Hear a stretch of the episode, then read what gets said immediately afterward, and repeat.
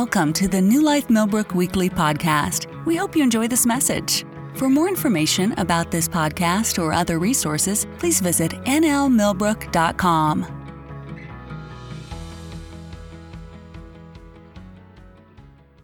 Thank you, Pastor. All right. Good morning, everyone. So excited to be here. I am uh, honored to stand in the pulpit and um, so thankful for our pastors. Um, their trust in me and their trust in God. You know, just living in a place where you can watch people stand on the Word of God and demonstrate for you what it means to live a life that follows the Lord. Um, I'm very thankful for our pastors and um, so excited about what God is saying and doing through our church and, and uh, through all of us as we work together to follow the Lord. Um, so we're going to be in the book of Acts in chapter 4. Um, of course, Pastor's been ministering on this and um, it's, it's just been amazing. Um, I've learned so much listening to him minister, and I'm excited about what he's doing and what God is doing through us. Um, so let's pray. I know he prayed already, um, but I just like we're gonna we're gonna read a chapter about prayer. We're gonna start with prayer. We're gonna end with prayer. We're probably gonna pray in the middle because that's kind of the thing that God has on my heart. All right. So Father God, we're coming to you today to open Your Word and gain insight. Um, help me to say what You want said. Help me to say it in a way that's easy to grasp, easy to bring insight, and to help people live and walk in what you bring forth. That we wouldn't just hear this word and leave and go, oh, that was a good message. Oh, that was, yeah, whatever. But that it would be something that would help us today, tomorrow, this week. Your word says, if anyone lacks wisdom, let him ask of God. And you said you'd give it to us all generously and that you don't hold anything back. So we're asking you for your wisdom today, your truth, your solutions, your way of doing things. We choose to do it your way. And we thank you for it. And in Jesus' name, we believe we receive it. So when we see in the Word that the Lord wants to answer our prayers, He wants to answer our prayers. He doesn't just say, you know, it's not an exercise of praying just to give you something to do. He wants to answer prayers. So we're going to start with a little recap. Um, Pastor Pete has been going verse by verse through the book of Acts. So we started with Peter and John. They went to prayer at 3 o'clock in the afternoon, and they saw this man at the gate beautiful. The man's healed by faith in Jesus' name. He, we're going to see, is over 40 years old. He jumps up, leaps around, runs into the temple, which would be like our church. Okay, so imagine we got some guy that's been out on the street begging for 40 years. And you guys have been coming to church and driving by and maybe stopping and giving him a quarter or buying him lunch for 40 years. How many of you are under 40 years old? Okay. Got it by a week.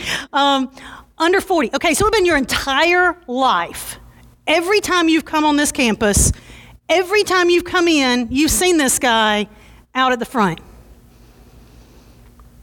And he's just begging. And people are giving him stuff.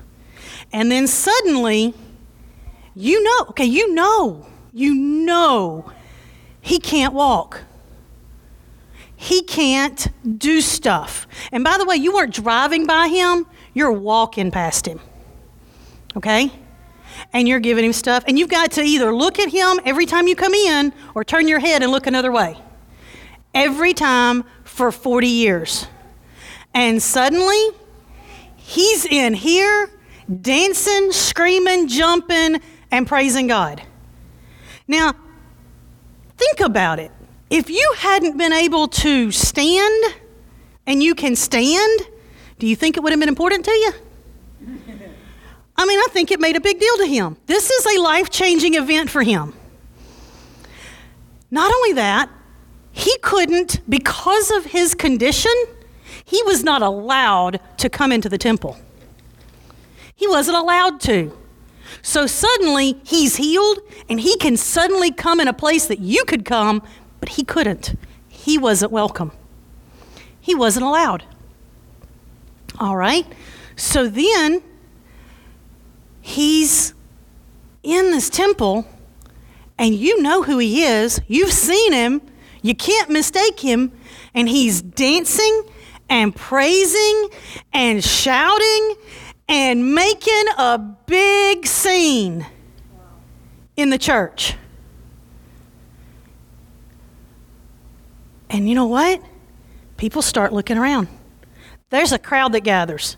He makes a scene, and a crowd gathers around to see what crazy is going on. What has happened? Wait, I know that guy. I've seen him. Where did he come from? What's he doing? Wait a minute, he couldn't walk? What happened? Can you imagine what's going on? Put yourself in this place. Okay, now everything in this chapter starts here. Everything else that happened is because this man got healed and made a scene. Everything in this chapter is because of this man and this scene that happens. Okay? Don't get lost in the fact that there's the judges and the Sanhedrin and the and the fussing and the arguments and the pressure. It all started because a man got healed. Because Peter and John went to pray. And while they were going to pray, they gave a man such as they had. They didn't give him something they didn't have, they gave him what they had. All right? So now we've got the concept. All right, now, if you want to continue on and look at all the things that Pastor Peter had to say about that, go back and listen to the messages. So they're arrested, Peter and John, because of this big scene. They get arrested. Arrested. Put in jail. Overnight. Not, hey, we walk in, we call a bailsman, and we're out in 20 minutes. They're in jail overnight.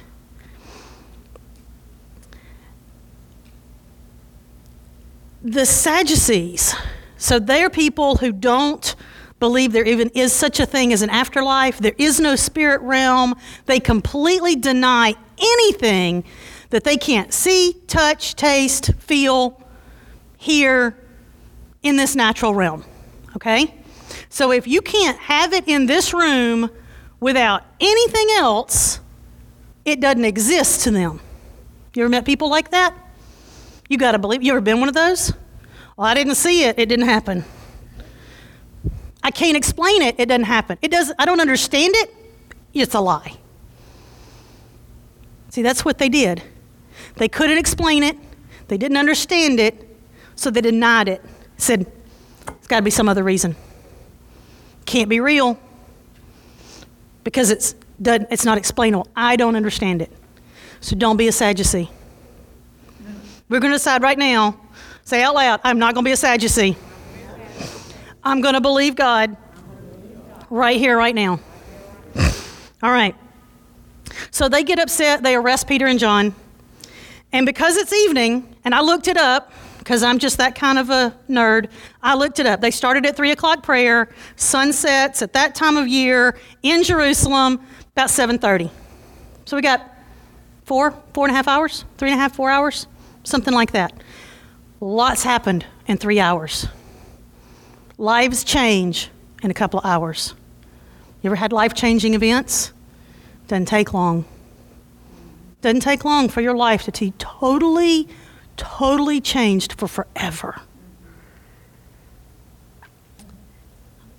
It's true. Things happen quick, and your life can be totally changed. So don't think that where you are right now and whatever mess is in your life is permanent. Because things change in an instant, in a minute. Things changed for them in literally less than four hours. They were just going to prayer, they wound up in jail. Could that happen here in the U.S.? Yeah, it can. Yeah, it can. 10 years ago? No way. Not possible. Wouldn't have happened. But everybody in here is over 10 years old. In your lifetime, that's changed in this nation. It's changed. So you make a decision to stand up for God, you got to know who you're standing up for. And you got to know why you're standing up. Because it can change. They were going to prayer, and they wound up in jail. They didn't get to send a message home hey, don't worry about me. I guess Peter's wife found out. He was in jail. Didn't show up that night. We know he's married. So, anyway, wonder where Peter is tonight. Bet she was mad about that. Right up until she found out, oh, wait, he's in jail. Maybe I should be worried about that. Maybe I should pray. So we go through all of that. In that three hours, they lock them up because it's time, it's nighttime now. We can't go, we can, you know what? They actually had a law said they could not hold court at night. Now they broke that law for Jesus. Remember they held court for him overnight? But now they're like, oh, wait, we're not going to have court. We're just going to lock them up. Now they didn't have a reason to lock them up, except they just didn't like them. And they were causing a ruckus in the temple. All right, now, the next morning, they hold court to judge Peter and John. Like I said, Pastor Pete went through all of this, but now we've got the picture of what's going on. We're going to step in where court is in full swing. All right? They got an entire, they're standing in the middle with a giant group of at least 70 or more people sitting around them, and all of them are against them. Because, you know, they didn't exactly, you ever heard of stacking the court? They didn't exactly make sure they invited all the people that might have been on Peter and John's side. Okay? They made sure they brought in all the people that wouldn't have been on Peter and John's side. So, let's read Acts chapter 4, verse 13.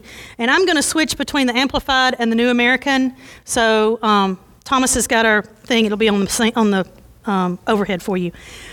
Now, when they saw, they being the people in the court, saw the boldness and the unfettered eloquence of Peter and John and perceived they were unlearned and untrained in the schools, common men with no educational advantages, they marveled and they recognized that they had been with Jesus.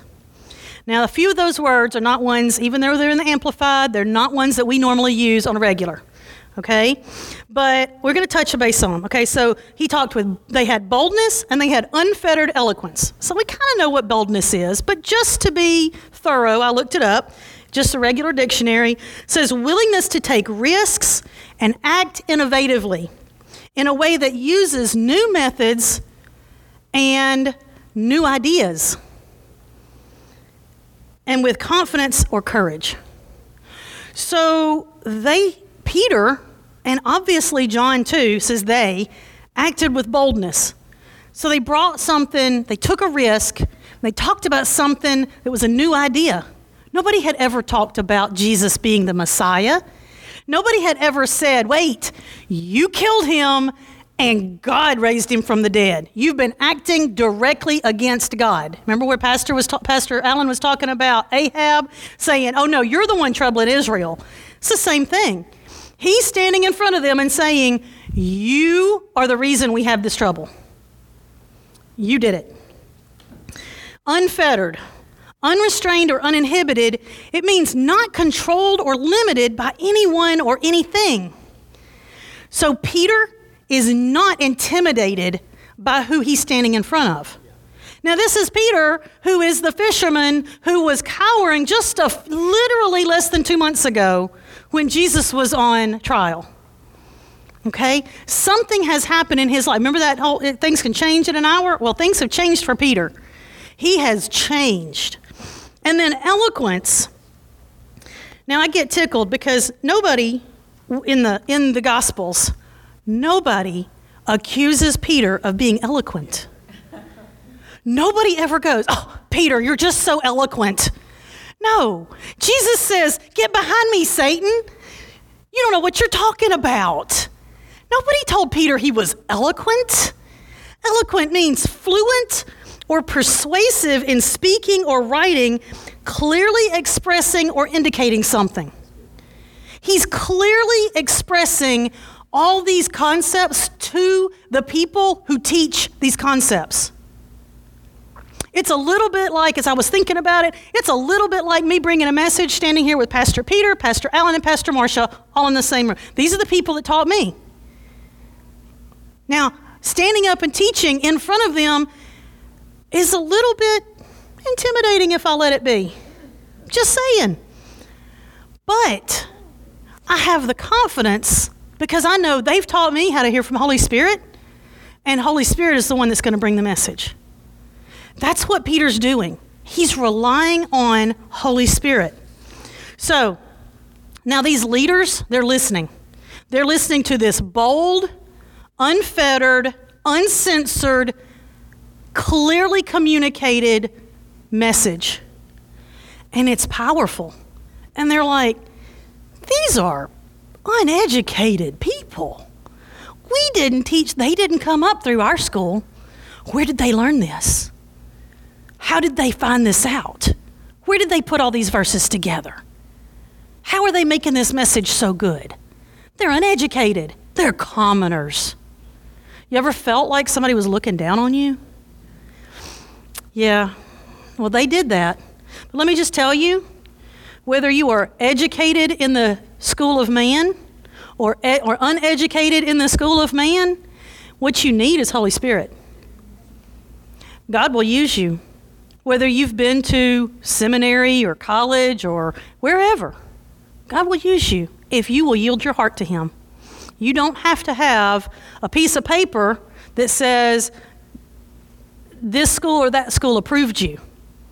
What you need is the knowledge inside that God is with you and He wants you to say this. All right. So, they had been with Jesus. I'm going to talk a little bit about being outside your comfort zone. You ever been in a situation where you know you were completely outside your comfort zone? All right. How'd you behave? Did you change how you acted? See, I grew up, and I know this is going to surprise a lot of you. Um, I lived in complete discomfort throughout all of my high school. I completely, I didn't have any confidence in myself, in my abilities at all. And I was convinced if somebody was talking, they were talking trash about me. Very prideful, by the way. In college, and I did go to college because I at that time, I wanted to be a teacher, and that's the only way you could be a teacher is if you go to college. And um, so, anyway, I made a quality decision when I was in college that I was going to step outside my comfort zone, quit trying to be a people pleaser, and guessing what everybody wanted me to act like, and try to figure out how I would fit in. And I was like, you know what? Just going to be me. And if they like me, great. And if they hate me, it won't be any different than where I am right now. So, that's what I did. And I enjoyed life. And some people loved me, and some people hated my personality. But I was okay with that. That was fine. And I entered into new groups and new situations pretty easily without a lot of trouble. Most of you would think that was my natural born ability because that's all you've seen. But it really isn't. And I thought I had left all that insecurity and all that self consciousness behind until my sweet husband decided to take me to a tailgating party for the USFL this summer. And I knew nobody. And I did not fit in at all. And I didn't know how to be, I'd never been to a football tailgating party ever. I'd been to one baseball tailgating party for business with people that I knew, and that was still business. That was just going into a different place, and we were outside, but it was still office and business. This was fun and football, and man, oh man, was I out of my element. You know what I was thinking? What if I start? I mean, the only thing I talk about these days is Jesus. What if I start talking about Jesus and they're offended? Yeah, I went there. And let me just tell you, it was bad. I sat on the outside, I looked in, I watched other people. I tried to figure out how to start a conversation. I didn't have a clue. And I was completely out of my element as I watched my husband, who is usually the one who is quiet and sitting outside and waiting on me to start a conversation and enter him in. And he was chatting and laughing and having fun and meeting people. And I'm going, How did this happen? And where did I get here? I was completely outside my comfort zone. And I was not unfettered. I was censoring my speech. I was changing who I was because I wanted to be accepted. That's not what Peter was doing. Peter said, I know they're going to be against me, but maybe, just maybe, somebody in this group will hear what I'm saying and get saved, and it'll change their eternal destiny. And it's more important to me that I do that than that I get comfort and peace and a pat on the back from these people who are judging me. Okay. So,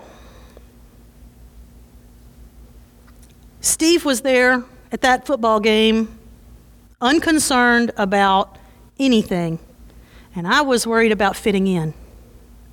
And he had a blast, and I was very uncomfortable.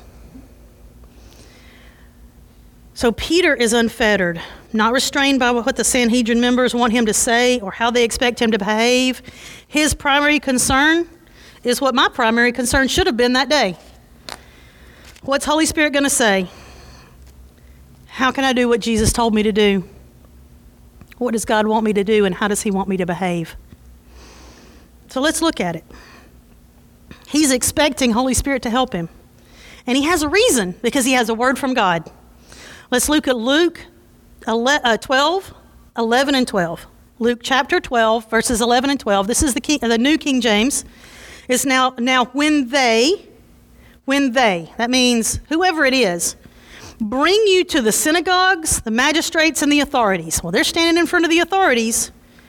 Do not worry about how or what you should answer, nor what you should say, for the Holy Spirit will teach you in that very hour what you ought to say. You don't have to be worried. The biggest thing I've ever heard is I've taught people how to share your faith is, well, how will I know what to say? Let Holy Spirit lead you. When He opens a door, you go through it. It's that simple. What does He have to say? Where's that person? If they start talking to you about being hurt and you relate to something, something comes in your mind, you're like, you know what? I've been in that same situation and this is what God did to help me. That's all He wants you to do. Just talk to people. Share how God has helped you, and it will help others. So it says now, when they, not if they, not occasionally they might, not this one time this might happen, but probably not. He said, when they bring you before the magistrates. So it's going to happen. I wonder how long it was in that night in that jail before Peter and John remembered that verse. I wonder if they were freaked out or if they remembered it early on and went, we're good. Holy Spirit's going to help us. He's going to take care of us. Have you ever needed an answer to a really serious question?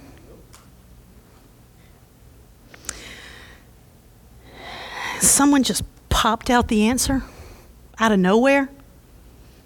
Let's see. I can stand back and go, uh, you've done that, and you've done that, and you've done that, and you've done that, and you've done that, and you've said that. Um, yeah, I think you've had that occasionally. Um, yeah, I think there are probably more than a half a dozen people in this room who have said or done something, and you may not have ever known it. But what you said ministered to me. It answered something to me. It might have been from the pulpit, it could have been in the parking lot, it could have been over lunch. There have been times when people in this room have been used by Holy Spirit to answer a question in my life? How many of you can say, yep, that's happened? Mm hmm. All right. So, um, sometimes the answers are from the pulpit. Um, and I will say, I wrote this as we did do this, but we still do this. Um, when we first came to this church, we had a habit of praying nightly together about just things going on. Steve and I would sit down, especially on Saturday nights. Even if we had a night or two during the week, we didn't get to do this. Especially on Saturday nights, we would talk and pray and just after we got the kids in bed when they were little in particular, um, and just spend a few minutes focusing on God, these are some things that really, really are concerning us, and we need some answers. And we just pray. And we get up and we go to church. And I say that, you know, we did that, but it's been a habit for a long time. Um, up until that point, or until up until this point that I'm about to tell you about, we really did not have literal, out loud answers that I could ever have told you. Literal, somebody answered that question literally out loud to us. We would typically spend some time, like I said, praying, but we started coming to this church.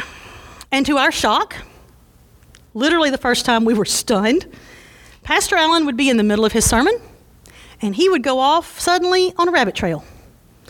He'd just take this wild left turn and go off somewhere and say the craziest things that had nothing to do with his sermon, nothing to do with anything that was going on that he was aware of.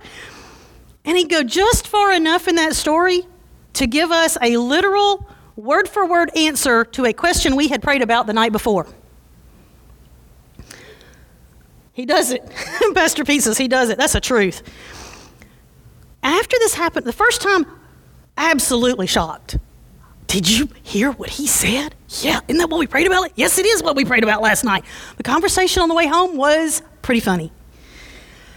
But after that happened a few times, like more than once or twice, or even three or four times, one, we thought it was hilarious when he would go, well, I don't know why I got off on that. Let me get back to my sermon. And he'd walk back to his notes and pick it up. And we're going, oh, that's absolutely hilarious because he has no idea how much Holy Spirit just used him. Because in the natural, he thought he got off on a rabbit trail. And yet, Holy Spirit was using him to answer something. Now, can that happen in your life? Surely can. Are you praying on Saturday nights? Are you praying any night during the week? Are you asking God, hey, God, I have this question and I don't know an answer to it. Would you please answer it? If you'll do that, He will answer it. He will. We sing that song. We didn't sing it today, but it is, it is absolutely one of my favorites. It says, I sought the Lord, and He heard, and He answered me. That's why I trust Him. That's why I trust him. Let me just tell you, that, is, that could be a theme song for me. I sought the Lord, and he heard, and he answered. And that is why I trust him. He is so good, and he is so powerful. It's the literal reason. He is alive. He knows me. He hears me. He loves me. But even better than that, I'm here to tell you, He knows you. He knows right where you are. He knows what's in your heart. He knows you. He hears you. He hears when you cry at night. He hears when you're frustrated and you're furious and you're things you're trying so hard and you're not getting what you know you're supposed to get. He knows when that person betrayed you. He knows when they hurt you. And He cares. And He loves you so much that He's literally begging you Would you please bring that to me and let me heal you? Would you please, please let me help you in that area? I want to. He loves you right where you are right in the middle of your mess, right in the middle of the betrayals, and He has the answers that you need. Just ask Him. So, the answer doesn't have to come, as Pastor talked about, with thunder and lightning, crashes, sound of abundance of rain. It's all there. Doesn't have to come that way. Sometimes, sometimes it does. And it's a very supernatural answer. But sometimes it's a comment. Sometimes it's a rabbit trail. Sometimes it's a nudging to do this or that. Sometimes it's a sick feeling in your stomach saying, mm don't you go there. You need to stay away from that. You don't need to do that. He's trying to tell you, no, that's not for you. I've got something better for you. And he does. So, Peter, in this verse, we're really still in Acts 4. Peter, in this verse, had a supernatural answer. But there were no trumpets, there was no crash of thunder, no lightning striking dead the people that were accusing him. Didn't happen that way. He had a word. He had a word for them. And that word got him in trouble. It wasn't the word they wanted to hear. He didn't censor it because if you censor the word that God gives you, you're going to stand before God for censoring that word because those people had to hear it. Now they're going to stand before God because they heard it, and what did they do with it? But he did not have to stand before God over this because he gave it to them, and now it's theirs to deal with. So he said, he heard the Lord, and he yielded to Holy Spirit to say what he heard. And what he said was so bold, expressing this new idea that Messiah had actually come and they missed him. Worse yet, they killed him. And not only was he taking a huge risk in saying this in this situation, he was bold enough to say it anyway. To say it unfettered, without limiting it, without censoring it, just to please his audience and he was eloquent with it. Holy Spirit got it across in a way that made sense, that clearly communicated it. And they were all completely baffled, totally unable to comprehend the boldness of these men giving such clear explanation for their beliefs. And the only way that they could grasp it, they could understand it, was saying, These men have been with Jesus. That's who taught them. They didn't go to a traditional school like we think of a traditional school, but that Jesus, he taught them. Do you know that Jesus will teach you too? In fact, he wants to teach you so much.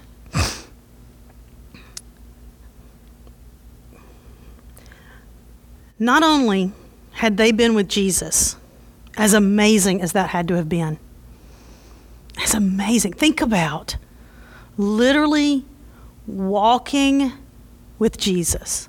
We hear about, we read about, we study literally seeing Jesus, walking with him, talking with him, what he said on this earth, how he was born, how he lived, how he died, and all the stuff in between. We study it and we study it and we study it and we study it and we teach our kids we sing songs about it, we read about it, we, we spend time in it, right? But Jesus said there's something even better. Luke, excuse me, John 16, 7. And by the way, if you want to read about what Jesus had to say about Holy Spirit, John chapters 13 through 17 are when Jesus teaches on Holy Spirit. And it'd really help you to study that if you haven't already. And if you have, it's great to go back. So, John 16 and verse 7 says, Nevertheless, I tell you the truth, it is to your advantage that I go away. Now, this is Jesus talking. It's to your advantage that I go away. And it's such a crazy statement. He says, Nevertheless, I tell you the truth. I'm not lying here, guys. It's a benefit to you if I leave. And they're going, No way. Like, that's not possible. He's, he gives the explanation. For if I go not, I do not go away, the Helper, which is the Holy Spirit, will not come to you. But if I depart, I will send him to you. So Jesus is telling them it's to your advantage, literally better for them and better for you that he left so that he could send Holy Spirit to be your helper. It's amazing to me. I didn't walk with Jesus, not literally, not physically, and it stuns me. But they did. And he's saying this literally to them I've got to go away so that you can get something better. Crazy. Now, some would tell you, and I've heard it said, and please don't think it's blasphemy that I'm quoting someone else's statement that I think is wrong, but they might say you can take or leave Holy Spirit. That's not what Jesus said. Jesus says in John 13 20, Most assuredly I say to you, he who receives whomever I send receives me. And he who receives me receives him who sent me. So Jesus is saying, I was sent by Father God. And I am going back to Father, and when I get there, I'm sending Holy Spirit in my place. So if you, and he, he says, I say to you, he who receives whomever I send. So who does he send? Most of the time we think of that as saying, you know what? Pastor Pete is anointed of God to be the pastor of this house, and I better understand and listen to what he has to say. And that's true. That's true. He should have a, a literal word from God that speaks into your life, that stands in line with the word of God and is truth to bless you. That is true. But don't forget, Jesus sent Holy Spirit. And He says, if you receive who I send, Holy Spirit, you're receiving me. We need Holy Spirit in our lives. He's not just a holy cloud in the corner waiting for, you know, whatever. He's not just a thing. He is a part of the Godhead and He is here to help you as if Jesus was standing next to you, whispering in your ear, What do you do in this situation? He's literally that close. He's literally that involved in your life if you will let him be. So let's go back to John 16, 7 again. Nevertheless, I tell you the truth. It is to your advantage that I go away. For if I do not go away, the Helper will not come to you. But if I depart, I will send him to you. So Jesus said, I, Jesus, will send him, the Holy Spirit, to you. So when we receive Holy Spirit, we receive Jesus, who sent the Holy Spirit. What does it mean to receive Holy Spirit? What does it mean to receive Jesus? I think most of you are saved in here. But what does it mean? Because if we're going to talk to people on the street, we need to clearly understand it ourselves. So let's explain it and talk about it like you've never heard it before. And think about it like you've got to explain it to somebody who's never heard it before. Okay? to accept what the Bible says about Jesus and the Holy Spirit is true. That's what it means. It's simple. What the Bible says, what this book says about Jesus is true. What this book says about God is true. What this book says about Holy Spirit is true. I believe it. With everything in me, I believe it. And if it says something says that I'm doing something that's wrong, that I need to straighten up, I'm going to change. I'm not going to say this book has to change. I'm going to say I have to change. If I'm not getting something that he promises in here, then something's wrong with me. It's not wrong with his word. It's my understanding of his word. Somewhere, somehow, some way, I've believed a lie, and I need to understand the truth and get that lie out of my head so that I can understand it and live it and have the, have the things have literally in my life on a day to day basis those things that He promises me. So when we receive Holy Spirit, we do the same thing. What He says about Holy Spirit is true. He says I can speak in tongues, I can speak in tongues. If He says He's going to be my helper, I can be, He can be a helper. He can help me. It's not too hard for Him. If he says he can lead and guide and direct me, then he can lead and guide and direct me. And I'm not going to be so set in what I'm going to do that I'm not willing to change, that I'm not willing to turn, to go a different route, to stop a different way. I've been listening to um, someone on, on uh, Instagram who talks about crazy God stories. I kind of like them, exciting. he talks about just his everyday life. God stopped him to do something. And one of them I saw recently, he said he was on the way to go hours and hours. And there were two gas stations. And there's one on the right hand that's easy to get to. And he starts to pull into it, and the Holy Spirit says, No, I want you in the other one. He says, No, I got to go all the way across the parking lot and across the traffic. It's just, it's just easier to be here. Holy Spirit says, You can do that, but if you do, you're missing me and you're missing an opportunity I have for you okay, God. He puts his car back and goes and turns and went, goes across to the other traffic. You know what he did in there? He didn't have, raise anybody from the dead. He, didn't, he just spoke to the clerk and encouraged him. And the time that delayed here put him a few minutes behind. He stopped at another gas station a couple of miles down the road. The guy's a mechanic. Comes out of that gas station, somebody's car won't start. Now, if he'd been the 10 or 15 or 20 minutes ahead, that he, he'd have missed it. He wouldn't have been there to minister to that one at that time. Bless them, fix their car, wasn't a big deal, he said, and talk to them about Jesus. It was 20 minutes out of his day, 30 minutes out of his day on a seven or eight dri- hour drive. But he listened. And it's simple. It's just simple. So, getting back to Acts 13. 4:13, excuse me. We see that Peter and John have the Holy Spirit helping them, and we watch as Luke records what's being played out how it happens. How did he help them? When they saw the boldness of Peter and John and perceived that they were uneducated, untrained men, they marveled and they realized they had been with Jesus. Seeing the man who had been healed, remember it all started with that, standing with them, they could say nothing against it. But when they had commanded them to go outside of the council, they conferred among themselves. So they send Peter and John outside, and they have a conference without them listening. And this is what they say What are we going to do with these men? Indeed, a notable miracle has been done through them. That's evident. Indeed, um, all who dwell in Jerusalem, oh, excuse me, indeed, a notable miracle has been done through them is evident to all who dwell in Jerusalem. We can't deny it. But so that it spreads no further among the people, let us severely threaten them that they from now on speak no more, no, speak to no man in this name. So they called them back in. And they commanded them not to speak at all or to teach in the name of Jesus. But Peter and John answered and said to them, Now here's some more boldness coming out.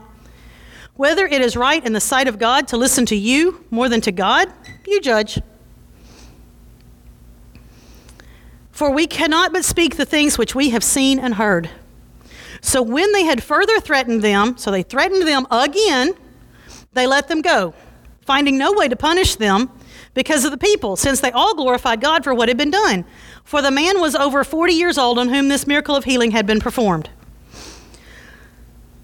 So we see these leaders. Where's their fear? Did they have a fear of God? They were afraid of the people. They were more concerned about the people's opinion of them than they were about God's opinion even though Peter spelled it out here, what you are doing is in direct opposition to what God wants done.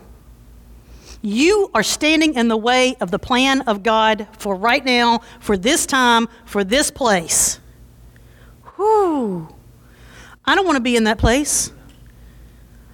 God wants to come through here. That's kind of like standing on the interstate and you got tractor trailers coming down. I don't want to be there. God is coming through and his plan is going to come to pass. Like Esther, you can get up and work with it or you're going to get out of the way and it's going to plow you over. I don't want to be plowed over. I don't want to be in God's way. I want to be right in the middle of what God is doing, but on his side. On his side. How many? I want to be on God's side. I do not want to be on the other side against God. That's not a safe place to be. So these people had no fear of God. I didn't record it, but there's a verse that talks about the fear of God is the beginning of wisdom. They thought they were so smart, they didn't have any wisdom. They didn't have any fear of God. It's spelled out to them you're standing in God's way. And they wouldn't move. I'm not talking about a terrified, shaking, cowering in the corner fear of God because he's going to zap you or thump you off into hell if you make the wrong move. That's not the God we serve. He took care of that with Jesus. You get behind Jesus, you are safe and secure for eternity. You serve Jesus. You do what He says. Jesus, I believe you are who, I, who God says you are. I believe you're the Son of God. You died for me. You took the curse for me. And I'm standing firmly on that promise. You're good. Okay? That's how you get saved. You believe in your heart, confess with your mouth, Jesus is Lord. So we don't have to be afraid of God in a terrified, fearful way. But these people, they weren't afraid of God at all. So I'm talking more in the fear of God now about a holy awe of who He is, recognition of His authority, His power, His divine plan, and a willingness to just get out of His way. They wouldn't do that. They were full of pride, self importance, they determined that they, what they wanted was so much more important than anything else, especially what God wanted, because it was opposite what they wanted. They stood directly between God and His plans, not just for the day, not just, but for the entire earth. For the nations of the world, they stood in the way. Whew. I'm going to encourage you to look at the things that you're opposed to in your life? What things are you standing up against? Is there anything in your life that you know God wants done and you refuse to do it? I'm going to encourage you to not get out of that way. Bend your heart, bend your knee, bow your knee, and allow Him to work it out. You may not know how, you may not know where. There have been relationships in my life that were just a mess for literally upwards of 20 or 30 years. And I had to bow my knee. I had to say things I didn't want to say. I had to turn things that had truly hurt me into things that I gave to God.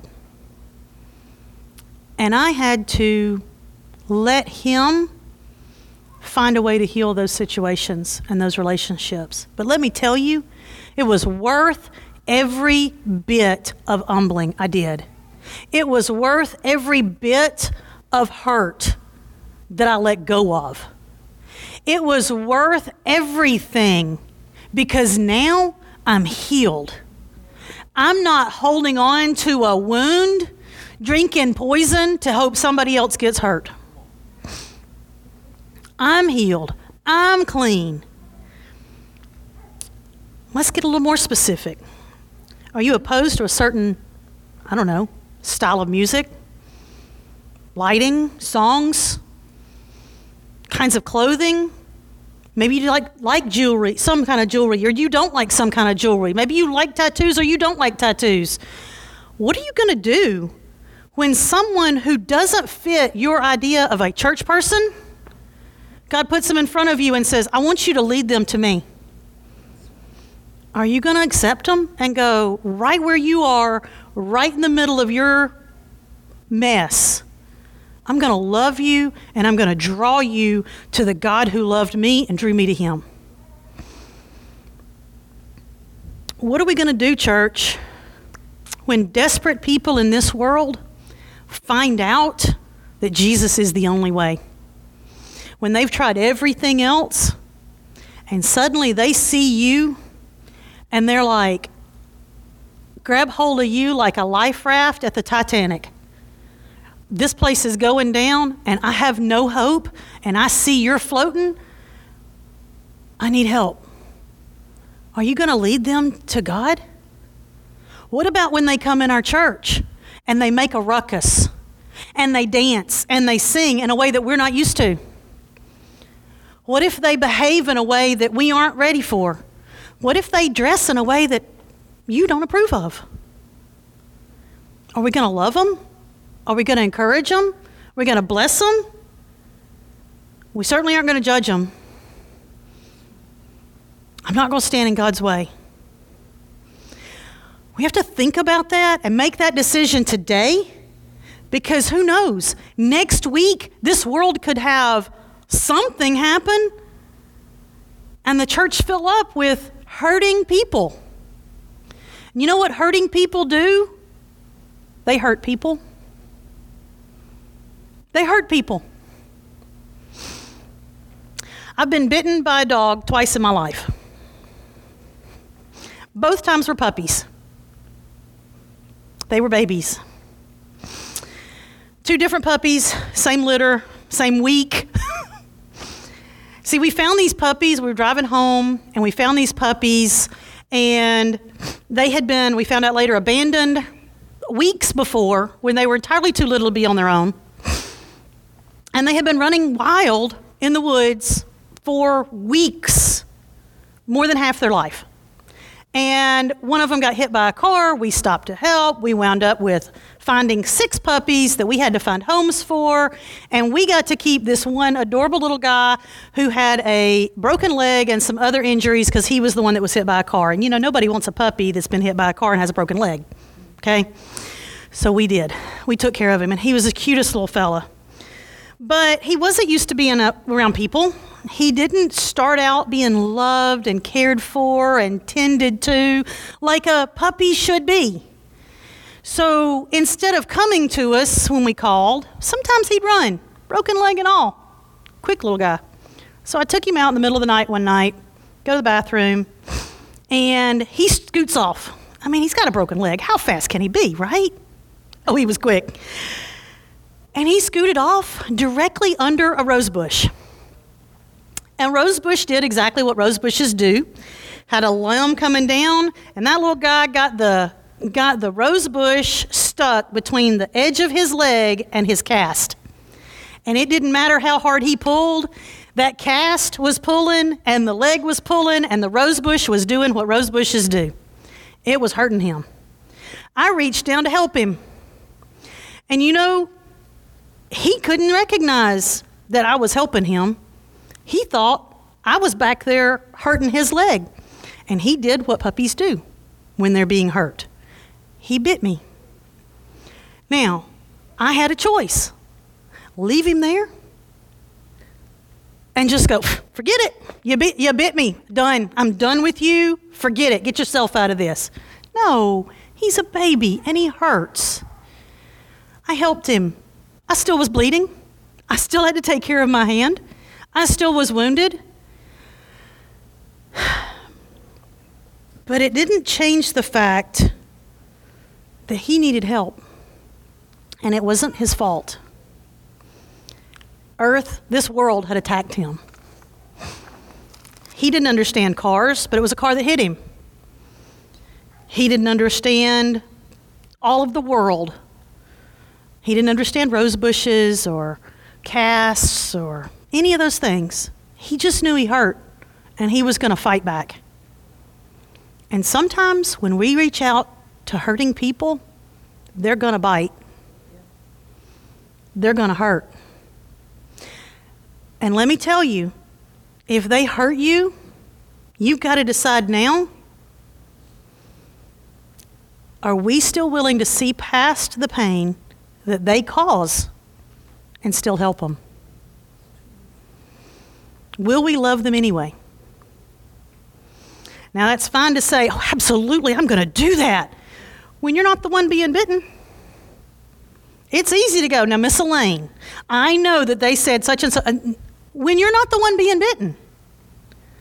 But when you're the one that's been bitten, it's a whole other level to still reach out and still love. We can't do that without the help of Jesus. We can't do that without the help of Holy Spirit. We have to lean on Him to have the ability to lean in to Him. So after that, let's go back. And I'm finishing up. I know we're going to be out at, at 12. We will. I, I believe in us. So, the last thing we're going to look at Acts 4:23. After they were permitted to go, the apostles returned to their own company, told all that the chief priests and the elders had said to them. The first thing they did was return to their own company. I grew up not in church. You people online, you precious folks that are listening and, and watching online, let me tell you, I've been where you were. I've been where you are now. I grew up watching television to get church. And I missed out on a lot. I'm going to encourage you to come home. Come sit in the sanctuary. Come be with people. We love you and we want you here. We're not mad at you. We miss you.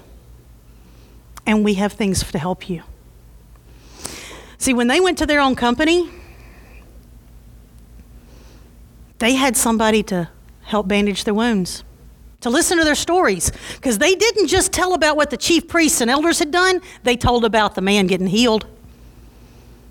And then they told about the persecution that they'd been under.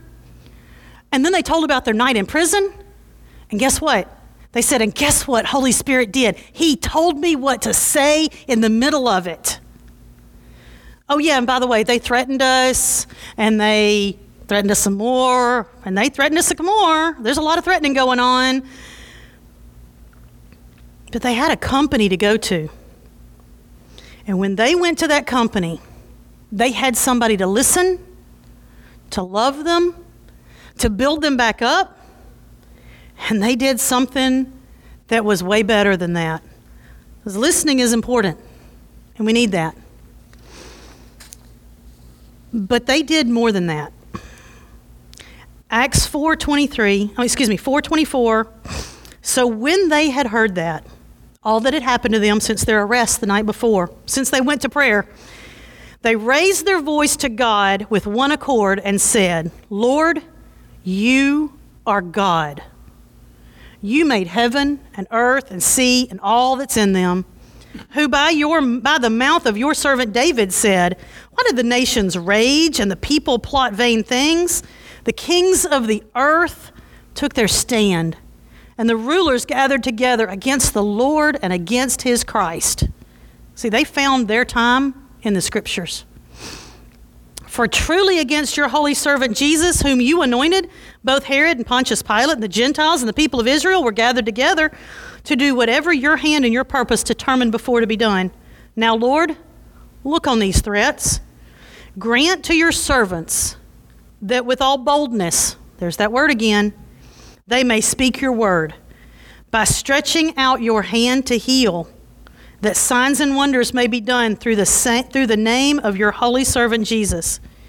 They prayed and they sought the Lord, and he heard and he answered. Verse 31 And when they had prayed, the place they were assembled together was shaken. They were all filled with the Holy Spirit. They spoke the word of God with boldness. Now, the multitude of those who believed were of one heart and one soul. Together, excuse me, neither did anyone say that any of the things he possessed was his own but they had all things in common. With great power, the apostles gave witness to the resurrection of the Lord Jesus, and great grace was upon them all. Nor was there anyone among them who lacked, for all who were possessors of lands or houses sold them and brought the, po- the proceeds of the things they were sold, laid them at the apostles' feet, and they distributed to each one as anyone had need. And Joseph, who was named Barnabas by the apostles, which is translated son of encouragement, a Levite of the country of Cyprus, having land, sold it and brought the money and laid it at the apostles' feet. The immediate results of prayer, an amazing manifestation. The building literally shook. That's power. It doesn't say there was an earthquake in all of Jerusalem. It says the place where they prayed was shaken. Then they were all filled with the Holy Spirit. They spoke the word of God with boldness There's that boldness again. It's spreading and connected the Holy Spirit fullness. Do you see that? Now we know that Peter and John were in the upper room. They got filled on the day of Pentecost. But they got filled again here. Ephesians 5:18 says, "Do not be drunk with wine, in which is dissipation." The amplified says debauchery. But be filled with the Spirit. The Amplified says, ever be filled and stimulated with the Holy Spirit. The, the original is be being filled. It's a continual thing. So we see that we need Holy Spirit. We need Him, not just a one time done. We need Him every second, every day, every minute. So let's pray. Lord, we see how Holy Spirit is a helper, and we need holy help. We see He's a gift from you and we accept your gift. Fill us fresh. Fill us again. Help us to be being filled. Fill us over and over and over again until we are so full that we spill out and flood over and bless those around us. Help us to be in your plan and your will. Let it be said of us, they have been with Jesus. Let it be said of us, that church over there, you need Jesus, you go talk to one of them. Not because we have the great best property, but because we have the King of Kings and the Lord of Lords, and we walk with you and we honor you, and you work with us and through us, and we're in your plan. We want to be in your plan. Lord, if there's anything in us that's blocking the plan of God in our lives, we ask you to shine a light on it and to help us that we would move it out of the way. Help us today to live in the way that you want us to live. In Jesus' name. Thank you for listening to our podcast. Have a great week.